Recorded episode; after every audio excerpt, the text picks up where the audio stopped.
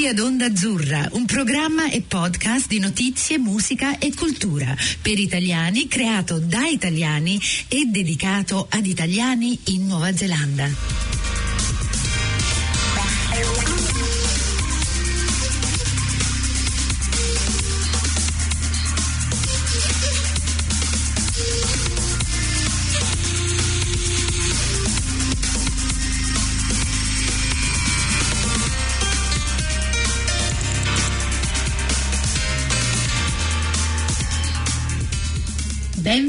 Ad Onda Azzurra, la voce degli italiani in Nuova Zelanda.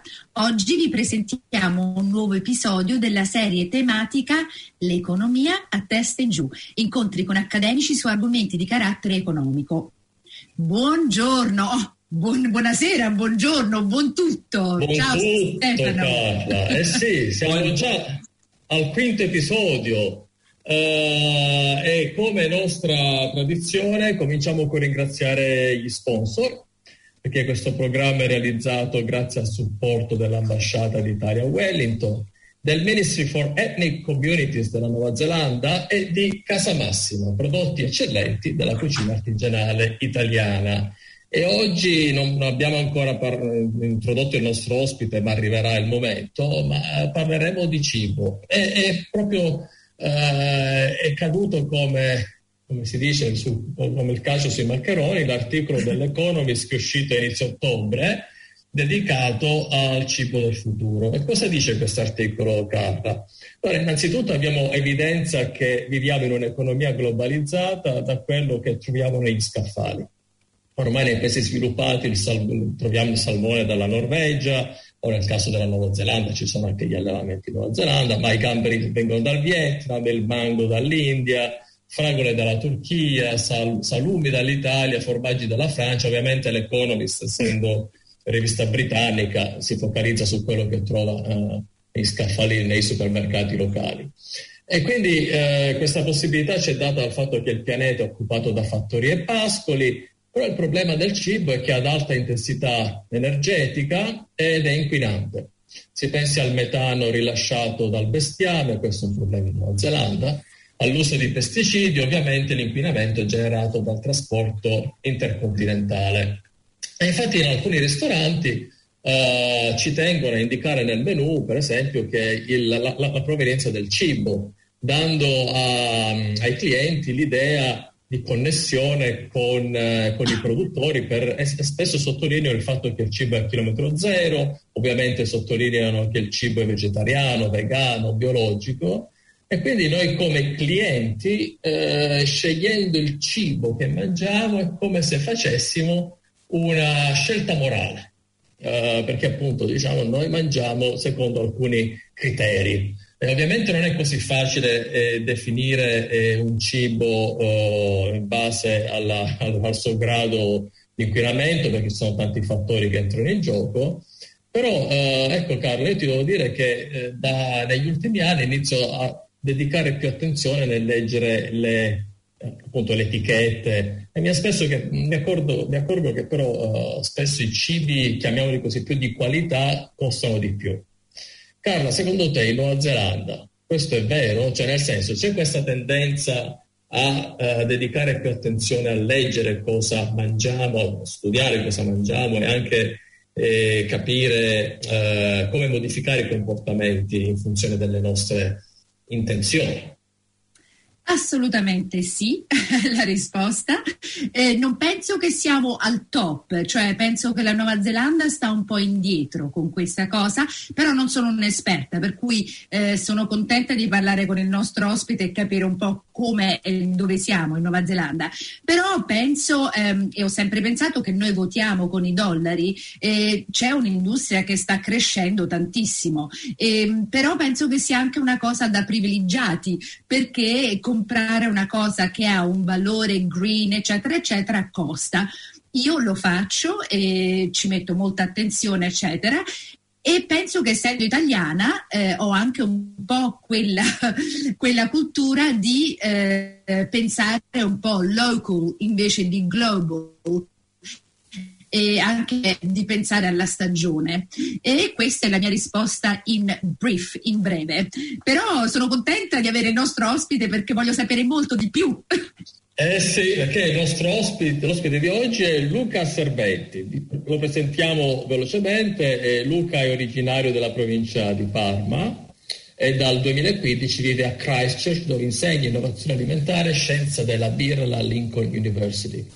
Dopo essersi laureato a Parma in scienze e tecnologie alimentari, è andato negli Stati Uniti dove ha vinto una competizione in materia di innovazione alimentare proponendo un mini cannolo senza glutine a lunga conservazione e dopo il dottorato all'Ohio State University si è trasferito in Italia dove ha fatto ricerca sul cibo senza glutine e prima di venire in Nuova Zelanda ha anche lavorato in Danimarca. E Luca, se non sbaglio, anche Parma è la sede dell'autorità alimentare dell'Unione Europea, quindi eh, sei proprio nel territorio, più cibo di così non si può.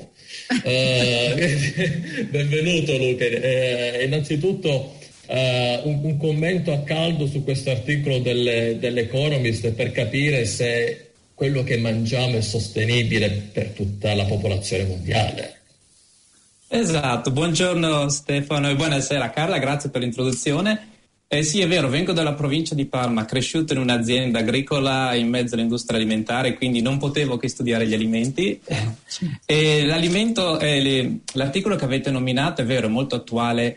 Eh, il motivo per cui le cose sono cambiate è che negli ultimi anni la popolazione mondiale è aumentata di parecchio, negli ultimi 40 anni è praticamente raddoppiata e quindi se manteniamo gli stessi stili di vita chiaramente l'impatto sull'ambiente diventa più pesante e, e poi in generale l'abitudine, io penso anche da parte di alcune persone una volta raggiunto un certo benessere di cercare di consumare più alimenti costosi o pregiati comporta un certo impatto a livello ambientale, a livello di consumi di risorse, di produzione di emissioni di metano.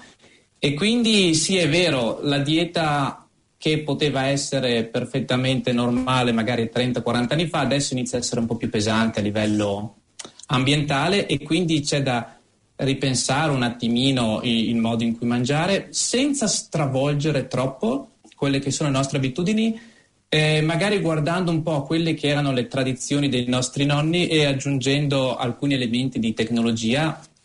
Con queste due cose insieme penso che si possa avere un sistema più sostenibile.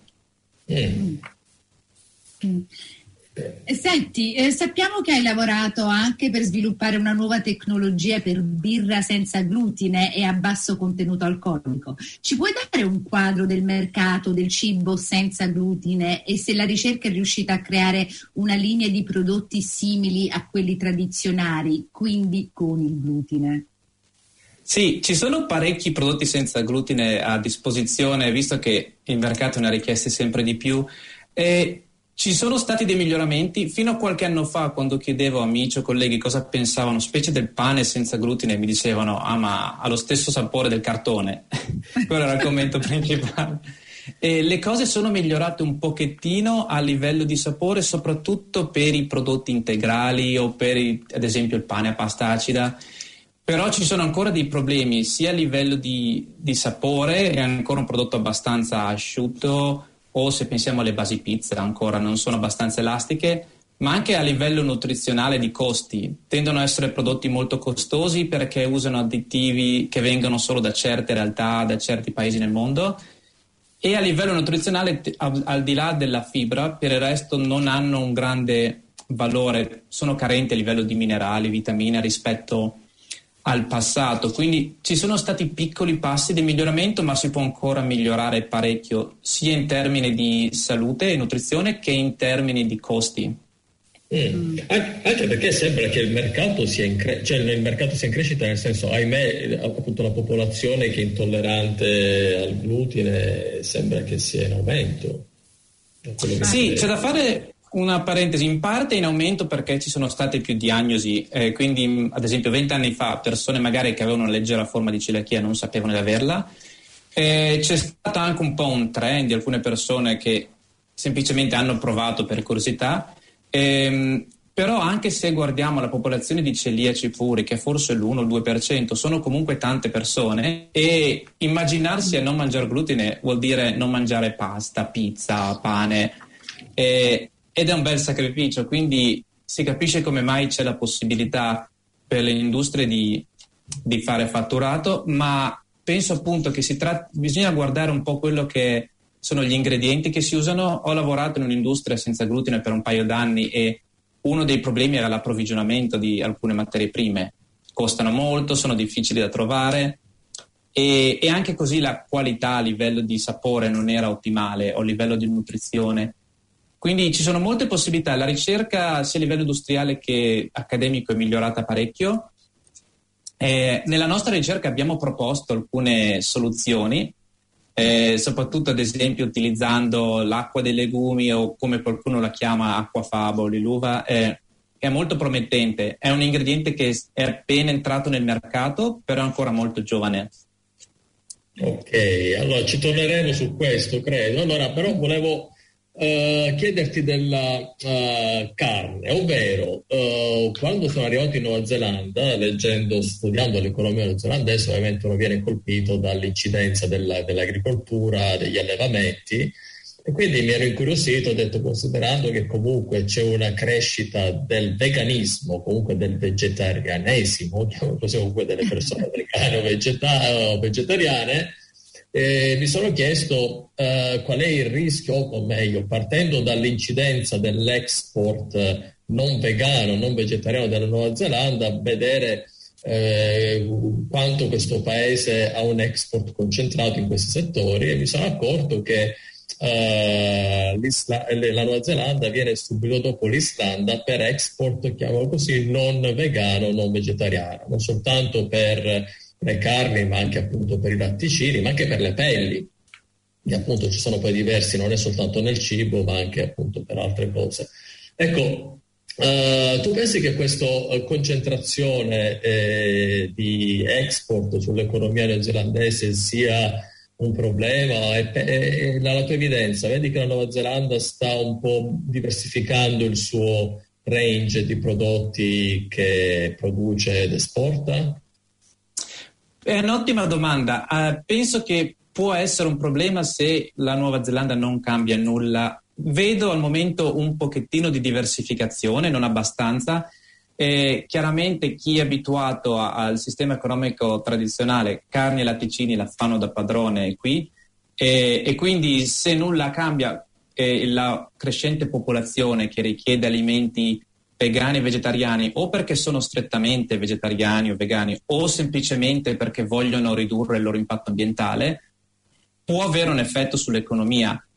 Però detto questo, vedo dei segnali positivi di alcuni imprenditori locali che hanno capito l'opportunità. Eh, per fare un esempio, eh, molti produttori di cereali o di legumi generalmente li coltivano per poi darli a, chiaramente agli allevatori di animali mangi, per trasformarli come mangime ma al tempo stesso se pensiamo a cereali come l'avena possono essere utilizzati per fare il latte d'avena, che è una bevanda molto comune tra chi sceglie eh, diete vegetariane, vegane e quindi ci sono al momento coltivatori che hanno deciso di trasformare eh, il loro indirizzo e quindi dedicare la loro materia prima a questo tipo di prodotti.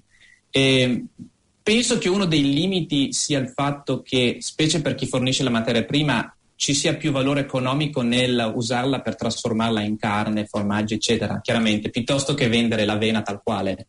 Sì. Ma se quell'avena o quei legumi possono essere trasformati in una bevanda un alimento ad alto valore economico, allora cambia tutto, c'è un motivo per farlo. Come ad esempio un, un'azienda locale, che, un agricoltore locale che coltivava orzo e a detta loro guadagnavano poco, ha deciso di trasformare questa coltivazione di orzo in una produzione di malto per fare la birra e questo gli ha permesso di guadagnare di più.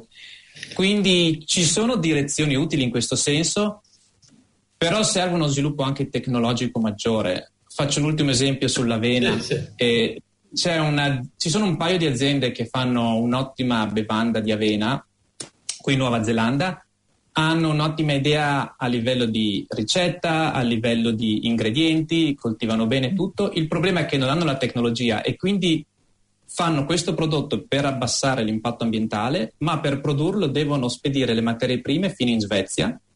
La Svezia le fa questa bevanda e poi la rispedisce in Nuova Zelanda mm. in attesa che, produ- che abbiano il loro impianto di produzione. Quindi al momento hanno l'idea di fare qualcosa chiaramente di più eh, verde sì. a livello ambientale, però rischia di essere l'opposto. Se fosse un di trasporto. No, infatti mi sto chiedendo, è una domanda che poi faccio, che, che, che, che ricorre in queste trasmissioni, che è una cosa che mi perseguita, ma eh, secondo te l- la scala dimensionale della Nuova Zelanda, eh, essendo un paese piccolo per popolazione e quindi anche per eh, economia prodotta, cioè è, è questo il limite il suo limite. Quindi, per esempio, questa azienda che citavi non ha un, un, mercato sufficiente da giustificare un investimento in questa tecnologia e quindi deve spedire in Svezia. O è proprio mancanza di, di, tecnologia disponibile perché hanno il monopolio questi svedesi. Io penso che sia più un problema di mercato piccolo, infatti sia questa azienda che altre hanno bisogno di alcuni anni per provare che l'idea è buona e poi a quel punto trovare i soldi per finanziare la tecnologia. Ci sono ottimi ricercatori, ingegneri in Nuova Zelanda, è un fatto di, di mercato e quindi quello li limita in quel senso. Però quello che si può fare per rimediare a questo problema è pensare a tecnologie che sono in realtà molto semplici, che non richiedono macchinari speciali, ma che possono garantire ottimi risultati. A volte le idee più semplici possono essere quelle che danno maggiore risultato, quindi secondo me la Nuova Zelanda dovrà puntare su questo nei prossimi anni, prima che si arrivi a uno sviluppo maggiore e a più tecnologie a disposizione. Ok, che poi tanto pensavo... È sempre stato un problema. Scusa. No, vai, vai, vai. No, no, no. vai Stefano. No, no, pensavo poi alla, alla mm, appunto alla, a Fonterra o comunque alla, alla, alle grandi società che si occupano appunto che sono attive in, in questi settori anche de, de, delle care. Certo ci sono mercati in crescita come quello cinese o come immagino appunto per i paesi che da meno sviluppati si sviluppano e quindi sarà una domanda crescente, però mi chiedo appunto se questi Moloch eh, stanno pensando a, a, introdurre dei prodotti appunto per diversificare il loro portafoglio, ma penso che lo facciano già. Eh, no, no, no, sì.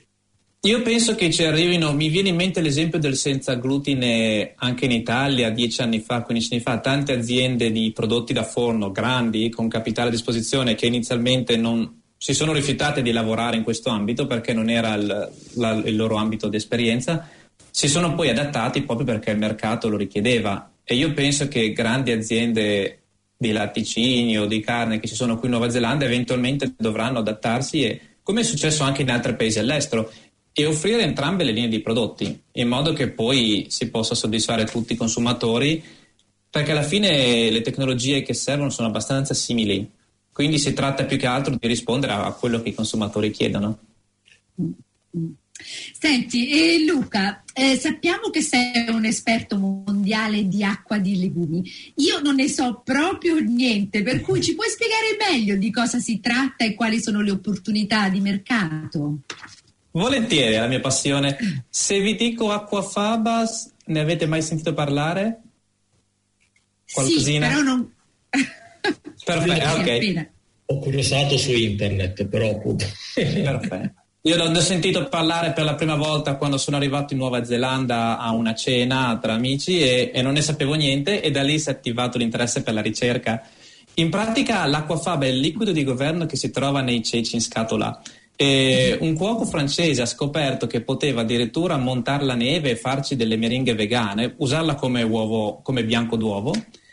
E, e, da lì è esplosa come ingrediente famoso tra i vegani, appunto come alternativa all'uovo. Però a me ha dato un'altra idea, che è quella di usarlo come ingrediente al posto di quegli additivi costosi che si usano spesso nei prodotti senza glutine, che oltre a costare tanto sono difficili da ottenere e non hanno grande valore nutrizionale, sono poco digeribili.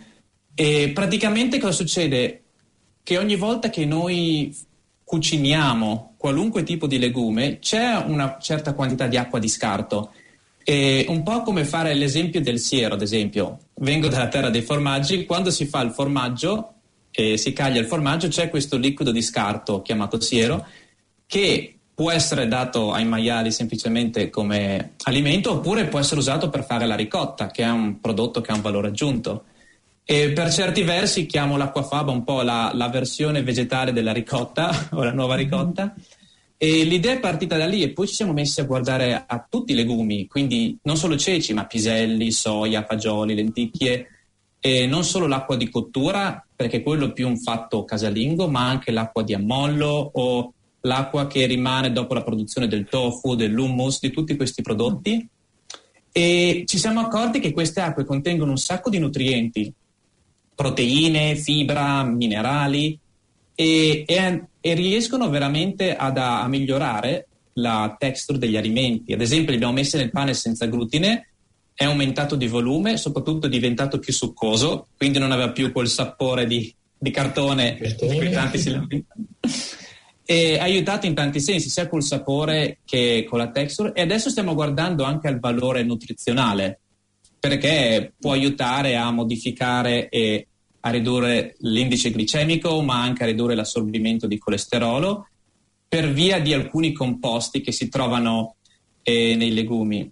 I legumi li conosciamo da tempo, sono sempre stati usati poco perché una gran parte dei loro nutrienti non sono solubili, quindi non si mescolano bene negli alimenti, però siccome questa è acqua che viene dai legumi, è tutta solubile, tutto ciò che è dentro è solubile e quindi è un ingrediente ottimo a livello funzionale, a livello nutrizionale ed è chiaramente eh, molto economico perché si tratta di una sostanza che altrimenti andrebbe uno scartata e due addirittura trattata prima di essere immessa nell'ambiente. Quindi nell'usarla si fa un favore alle aziende che producono questi scarti, che siano aziende di legumi in scatola o congelati o tofu, eccetera, e la si può usare in tante applicazioni. Una è i prodotti senza glutine, ma qualunque alimento che richieda un qualunque tipo di additivo può essere eh, trattato in questo modo, può essere fatto così. Quindi, scusi, quindi questo ritorna su quello che dicevi prima, è una tecnologia a basso costo, cioè nel senso uh, trattare o sì, quest'acqua, quest'acqua non, è, non richiede una tecnologia molto, molto elevata. Esatto, perché le, ci sono solo un paio di tecnologie richieste. Una è come raccoglierla, diciamo, a livello industriale, quindi il produttore deve avere magari delle vasche per raccoglierla e l'altro è il trasporto, eh, soprattutto se la si vuole usare come liquido o se la si vuole eh, usare come polvere o come concentrato. A quel punto si possono usare varie tecnologie, però si tratta di un qualcosa di molto semplice. Per quello non parliamo più solo di, di, appunto, di acquafaba, che è l'acqua dei ceci, ma usiamo il termine liluva che si riferisce un po' a tutte le operazioni industriali, a tutti i legumi. E abbiamo fatto varie prove qui sia come liquido che come concentrato e funziona benissimo. Eh, come concentrato ha un costo aggiunto chiaramente, come liquido invece il costo è minimo e ci sono già un paio di aziende in America che la commercializzano da un paio d'anni. Eh, ottimo. Ecco, uh, ci stiamo avviando verso la conclusione. Una domanda prima delle nostre, delle nostre diritto finali. Ecco, tra Nuova Zelanda e Italia, ci sono delle collaborazioni scientifiche, ci sono, ci sono partnership eh, nel tuo settore?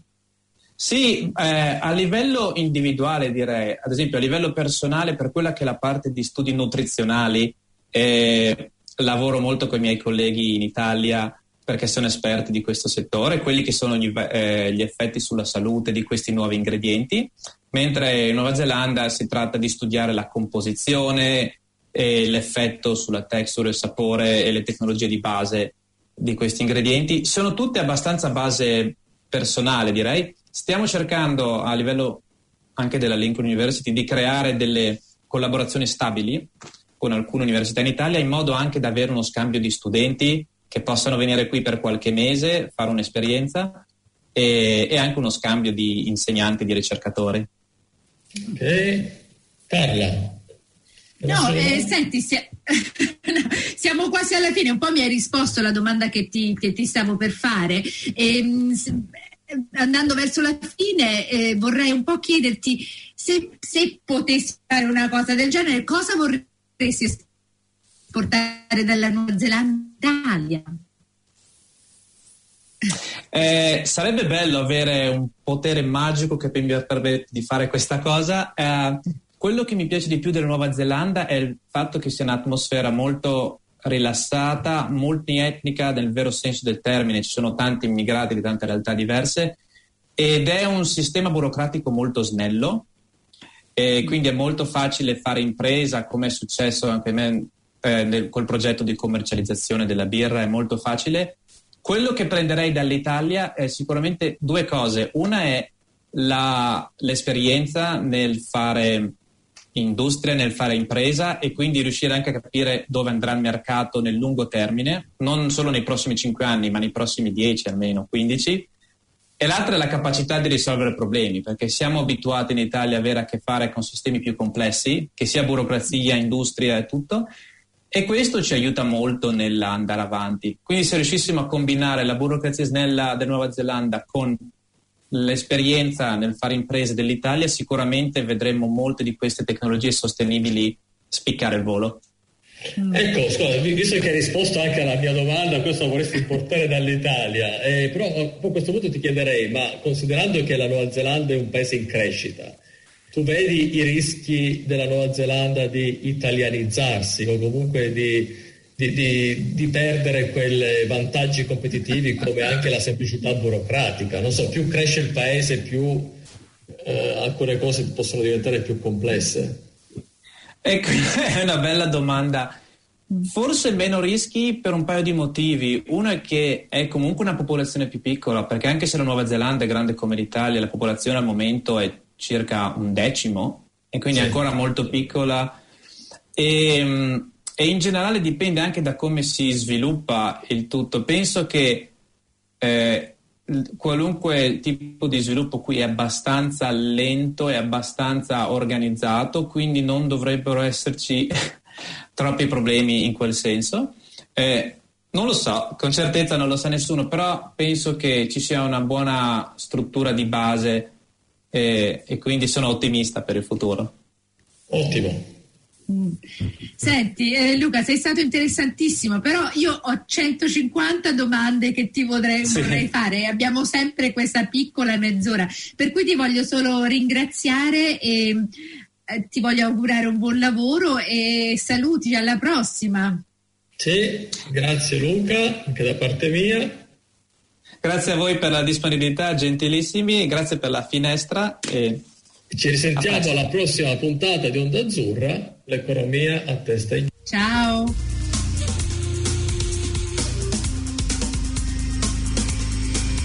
Avete ascoltato Onda Azzurra, la voce degli italiani in Nuova Zelanda. Vi ricordiamo che tutti gli episodi sono trasferiti in podcast e li potete trovare online sul sito ondazzurra.podbean.com.